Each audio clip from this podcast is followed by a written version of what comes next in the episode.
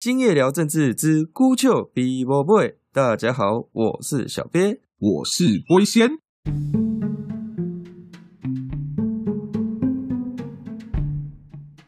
龟仙啊，现在罢免案一胜一负啊，在中壢的不分区议员王浩宇被罢免成功，因为当地是蓝大于绿啊，所以就是冷处理啊，就还是被过关。凤山区的黄姐在罢免的时候呢，这总统蔡英文就以党主席的身份跳出来说啊，我们一定要支持黄姐。票投出来了，不但呢是同意票没有超过门槛，那反而是不同意票还超过同意票，这样子一胜一败。那第三个就是海线的陈柏惟，那龟仙怎么看？这次整个罢免的过程，其实王浩宇跟黄捷都是龟仙我蛮喜欢的民意代表啦。我喜欢王浩宇是喜欢看他张牙舞爪的去跟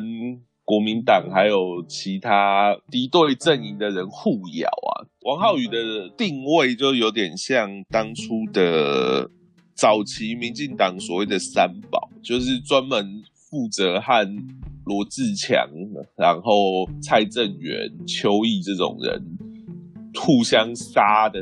头破血流的战将。虽然很多人是讨厌他这种风格，可是我是觉得一个政党里面也是要有这种专门负责下士对下士冲锋陷阵的这种人这样子，所以他被罢免我是觉得有点可惜啊。那黄捷的话更不用说了，一来是他当初对战韩国瑜也是一战成名的，而且认真来说他的颜值还是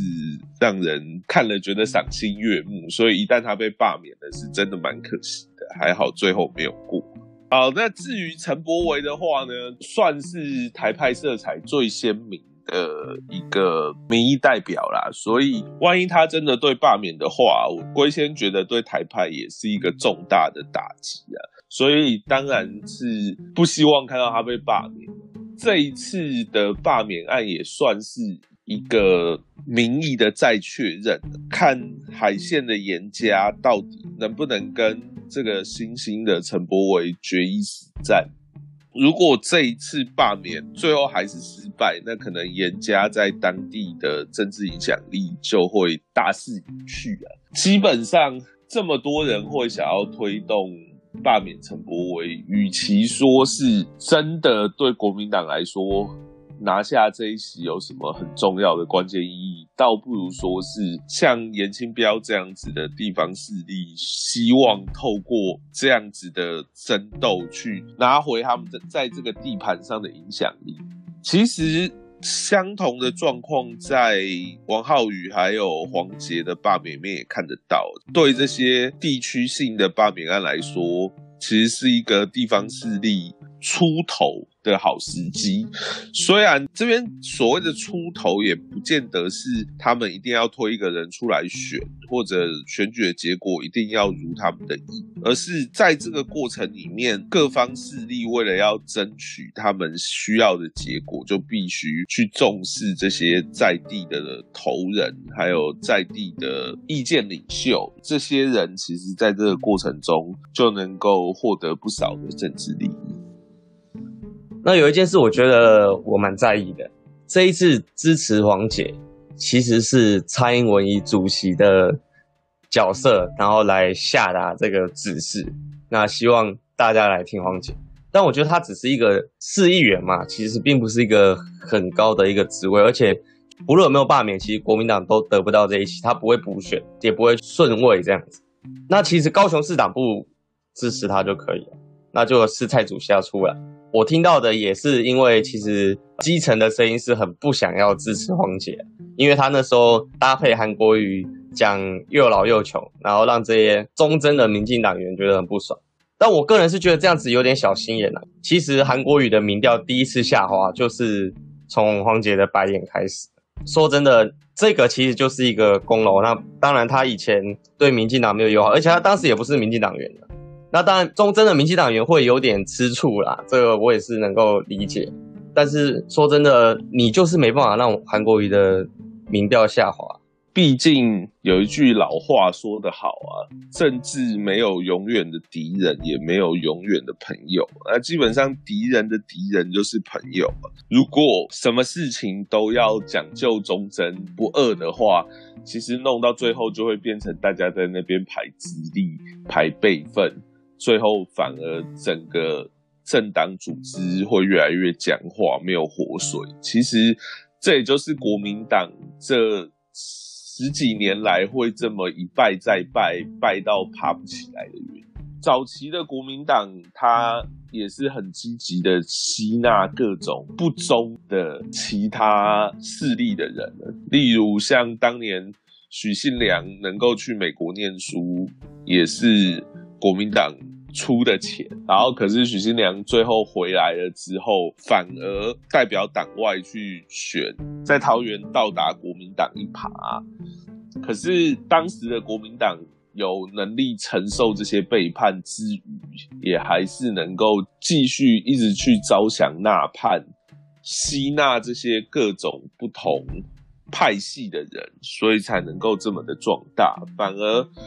这10年来，国民党越来越向他的基本盘民众靠近，反而越来越被他的基本盘绑架，走上一个他自己其实也没有很想走的道路了。因为我觉得就战略上来说，民进党这样做是很聪明的，因为蔡英文得到800万票，但民进党上一次只有得到600万票，中间有200多万票是认可蔡英文但不认同民进党。所以代表说，蔡英文已经是台湾人的领袖，但是民进党并不是。黄捷因为比较不愿意跟民进党决裂，所以被时代力量踢出来了。你去支持黄捷，就是在分裂那200万票，让他一部分有可能回到民进党。那我觉得这个对民进党来说是非常聪明的一个策略。那有人会担心，哦，他会像柯文哲一样养肥，自己自立门户。但说真的啦，上一次其实柯文哲，你要嘛就是柯文哲，你要嘛就丁守中嘛。其实怎么样你都要支持柯文哲。你如果跟他闹僵了，那柯文哲当然就是全力反对民进党，那你就是吃不到这一点票，你没办法让他一部分支持者觉得，我好像跟民进党有一点关系，又至少我不要闹僵这样子，不然我这部分的资源会不见这样子。嗯，小别分析得很好啊，看来你越来越有机会出师啊。我这个龟仙也要好好思考，我会不会把你养肥了，哪天到达一耙。不过话说，这一次王浩宇被罢免之后，蓝营就非常的高潮又兴奋，高潮到这个创造中华民国灭亡的赵少康先生跑出来，一下说要选党主席，一下又说要选总统那样子。赵少康先生宝刀未老啊，这个我几十年没有看到他了啊。龟仙你怎么看？小编，你说赵少康是因为罢免案才跑出来，你就太小看这只老谋深算的老狐狸了。就龟仙来看，赵少康是目前蓝营大大小小政治人物里面最有威胁性的一个人，而且赵少康做事不会没有策略，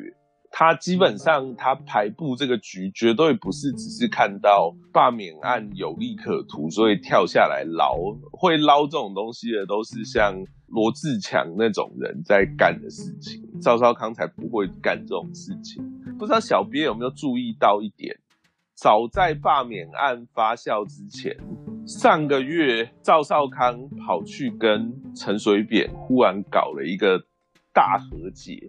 两个人互相说对方好话，这个事情就20年来看还是第一次，真的是非常的有趣。现在看起来这就是赵少康铺成他总统路的第一步棋。有，我对这个新闻有印象，所以大家都狂骂陈水扁。对啊，可是从这一点就知道赵少康布这个局布了有多久。陈水扁也不是一个那么好操弄的人，不会因为赵少康忽然想要约他吃个饭他就出来。会在今年1月两个人上演大和解，代表可能从去年开始两边就已经有积极的合作了。而且现在又有新的消息说，赵少康回归国民党是韩国瑜劝进的结果，我们就可以知道说，这东西在台面下运作，可能从韩国瑜去年从高雄市长位置上被罢免掉之后就开始了。去年年初的时候，龟仙有个朋友跟龟仙讲说，民进党如果罢免韩国瑜会是灾难的源头。现在看起来这个灾难果然形成了。韩国瑜沉潜这半年不是无所事事没事干啊，他现在就是正在串联像赵少康跟一些目前在台变化被边缘的政治势力，准备要在2022跟2024给民进党来一波大反扑。哦，所以你的意思是说，其实赵少康跟陈水扁和解是韩国瑜在中间牵线的，那这个不就是反蔡大联合吗？对啊，所以我才说韩国瑜最会的其实是这种选举啊、牵线啊、煽动啊各种事情啊。所以如果你让他有一个高雄市长绑住他，他还有日常的政事会把他绑在那边。现在他变成一个自由之身了，他可以完全发挥他那些谍报类型的才干。在这种情况下，他会变成一个更难对付的敌人。哦，你在影视韩国瑜是匪谍哦？没有没有，我这边讲的应该有点像是《火凤燎原》里面的贾诩啊，黑暗兵法、公子线头这样子的东西。哦，你不用帮他讲话，就有人说他是匪谍，大家也不会反对。这个就讲到一个有趣的点了。龟仙一直觉得韩国瑜不止不是匪谍，甚至他是阻止现在整个国民党快速向中共倾斜的一个重要的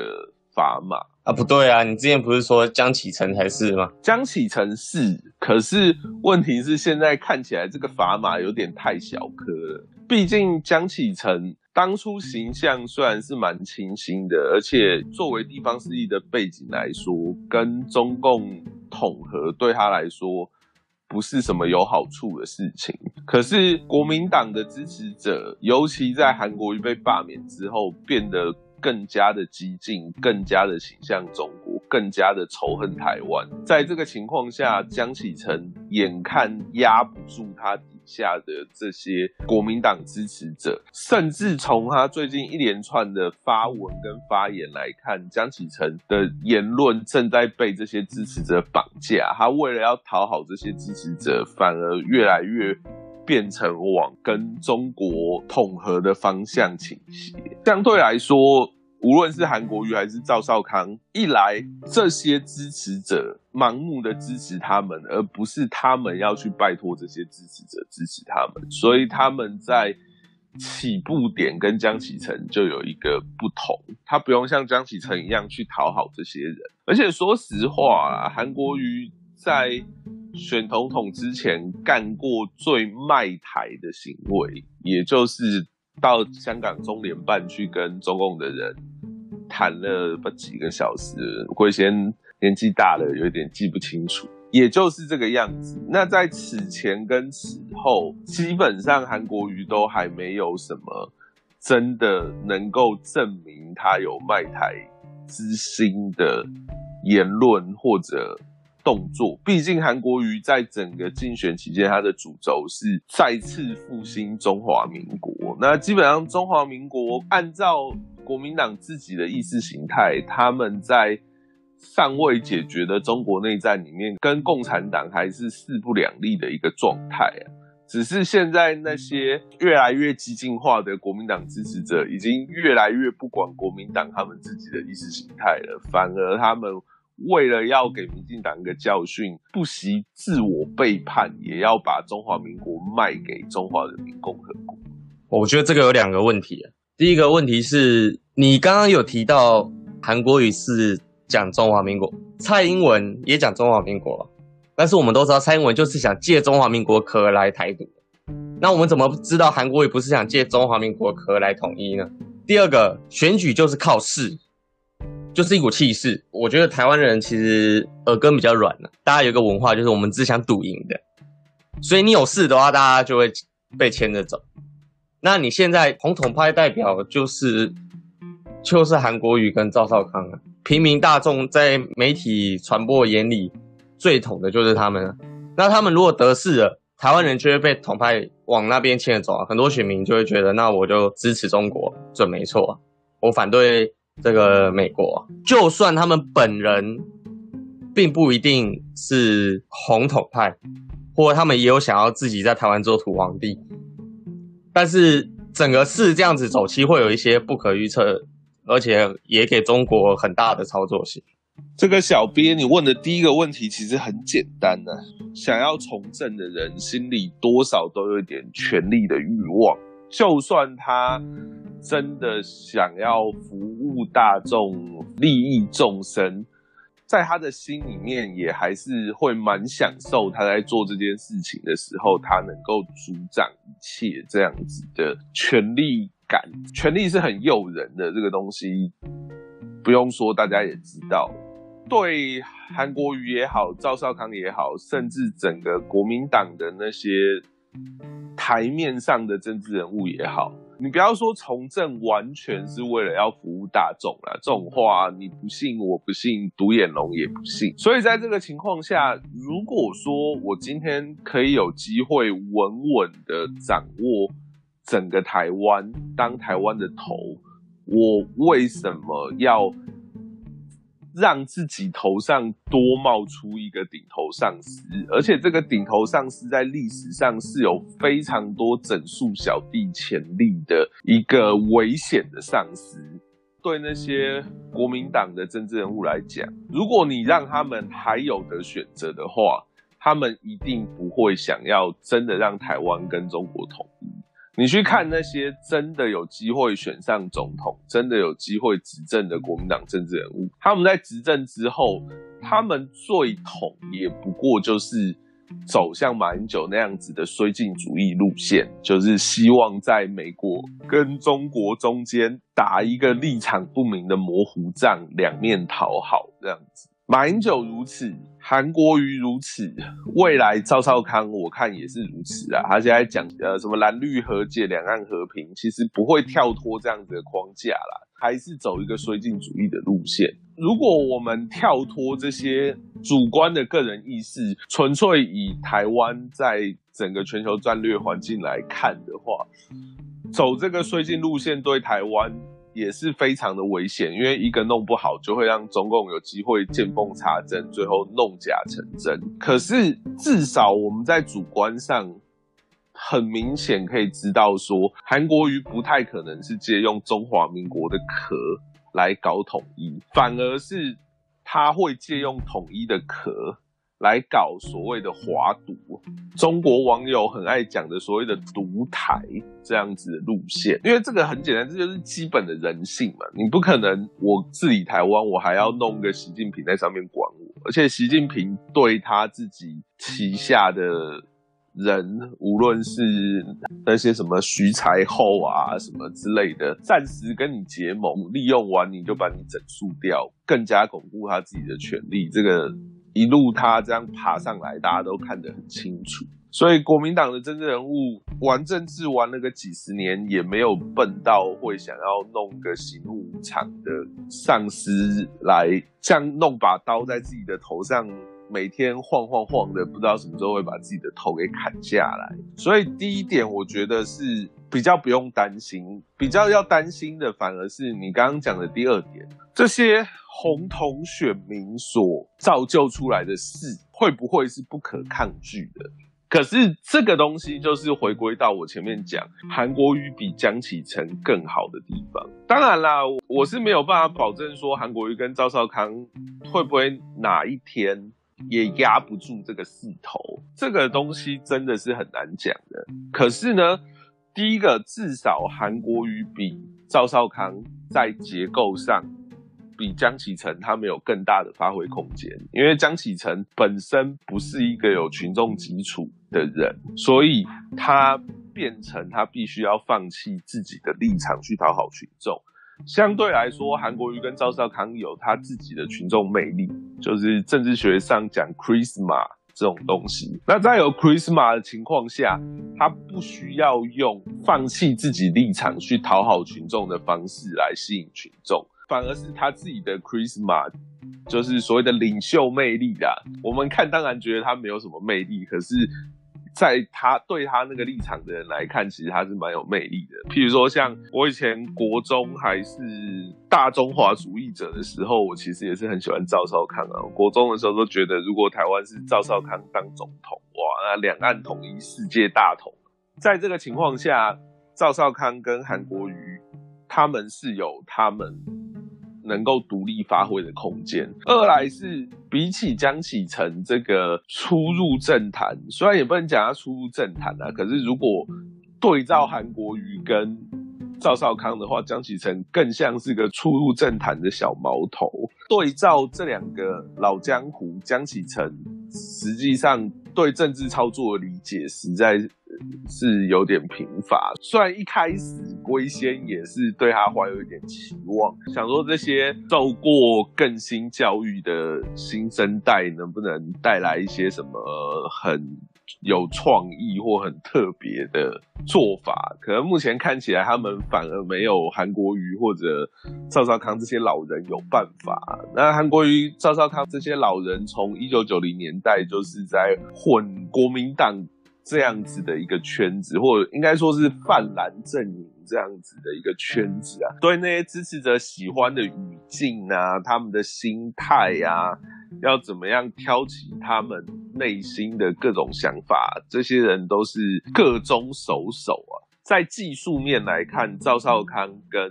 韩国瑜也是一个更强而有力的塞子啊。那今天江启臣这个塞子就不够力，看起来要漏尿了，所以只好让韩国瑜跟赵少康这两个更强力的塞子来给他塞下去。我认为你这推论还有一个问题，就马英九他是700多万票，他其实完全不用靠中共就可以选赢，但是他还是需要税减。你韩国瑜也只有550万票，第一个你就不可能靠自己赢民进党，你如果要有可能赢，那不就是很可能需要中国帮忙，那结果你就是靠中国赢的啊。不用说啦，你要统合国民党，第一个要资源，现在党产都被民进党端走，中国是不是可以给你这资源？你一开始就注定是个儿皇帝。小编，你这个想法又有另外一个盲点，其实会弄到真的需要走到你那个地步要当儿皇帝的，目前台面上也只有像洪秀柱这样子的边缘人，甚至连王金平，他之前被劝退，他也都没有打算去依靠中国的势力回来继续选，或者是跟韩国瑜撕破脸。基本上啦，就是这些蓝营人物的内心的自保机制还是非常强烈的，除非是真的边缘到一定的程度。而且那个程度是真的边缘到已经变成一个二线 B 咖的程度，然后还是想要搏上位，不然他们如果还是蓝营里面的 A 咖，他们都不会想要去跟共产党统合，因为基本上这是一条不归路。而且这个东西只要一旦被曝光，你在台湾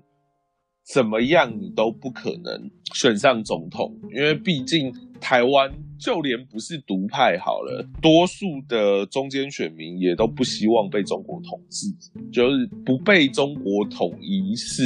目前台湾的最大公约数。这一点其实蔡英文有抓到，反而蔡英文的这个路线会让韩国瑜或者像赵少康会有点尴尬，因为实际上他们的国家论述应该跟蔡英文是类似的，差异其实是在于说外交路线上是亲美还是绥靖。对，其实差别在这里。我是不认为韩国瑜上台之后会比马英九更不绥靖的，他应该就是还是走马英九那个路线，赵少康也是的。我刚刚前面讲过了，就是如果他们选上来的话，大概就是马英九第2、第3。不是，我的意思就是说，他们不可能不靠中国共产党的力量而选上来。就目前选民结构来说啦，这个是现实啦。问题是靠中国共产党吗？不可能为了选上去靠中国共产党，因为靠了中国共产党，他们更不可能选上，而且等于是断送自己的政治前途了。他们连在国民党里面当个大佬，保有一些自主性，然后在那边兴风作浪的自由都不会有了。哦，所以你觉得国民党其实就算选输民进党，还是比当中共的特首还要舒服呢。你看林郑月娥好了，她表面上在香港呼风唤雨，可是实际上她现在在香港的地位极为危险。如果说要不是中共强而有力的支撑，她能在香港住3天不被人拖到街上打死，我还真的没有听过。原来其实国民党也是想要让自己持续失败下去没有关系的，因为其实在台湾失败都比在中国当赢家还好。这种东西就跟你在台湾失败，你至少在台湾也还是一个咖，你在4年间你都还是可以骂骂政府，接受众人的吹捧、众人的欢呼、众人的支持，纵使你最后没有办法坐上那个位置，你在台湾过着悠有自得、又受人尊敬、又有钱的生活，何乐而不为？甚至某种意义上，这比当总统还逍遥自在。你不用负实际的行政责任，你爱怎么骂就怎么骂，你出去受人尊重。反而是你今天如果真的当了一个中共的傀儡，表面上台湾的人可能迫于威胁必须支持你，实际上所有人对你的恨意，所有人对你的反扑都不知道会在哪一天爆发，而且倒过来说，你也要对你上面的头交代。如果你交代不过去，你可能一个双规或者一个直送侮辱入歧，你整个下半辈子人生都断送。像香港雨伞革命的时候，有一阵子林郑月娥的地位也是非常的危险啊。那时候有外媒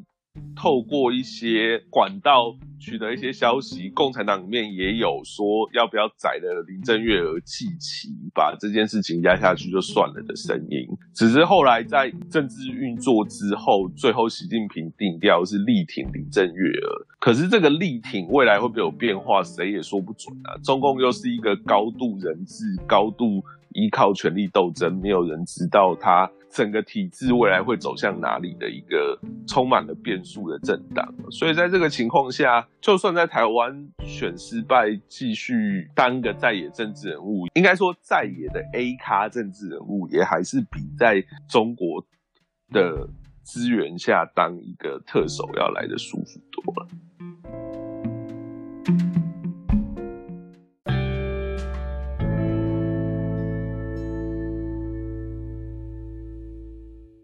喜欢我们的节目，请按订阅，并分享给你所有的亲朋好友。脸书搜寻“今夜聊政治之孤丘比波贝”，今夜就公告这边啊，大家晚安。谢谢大家。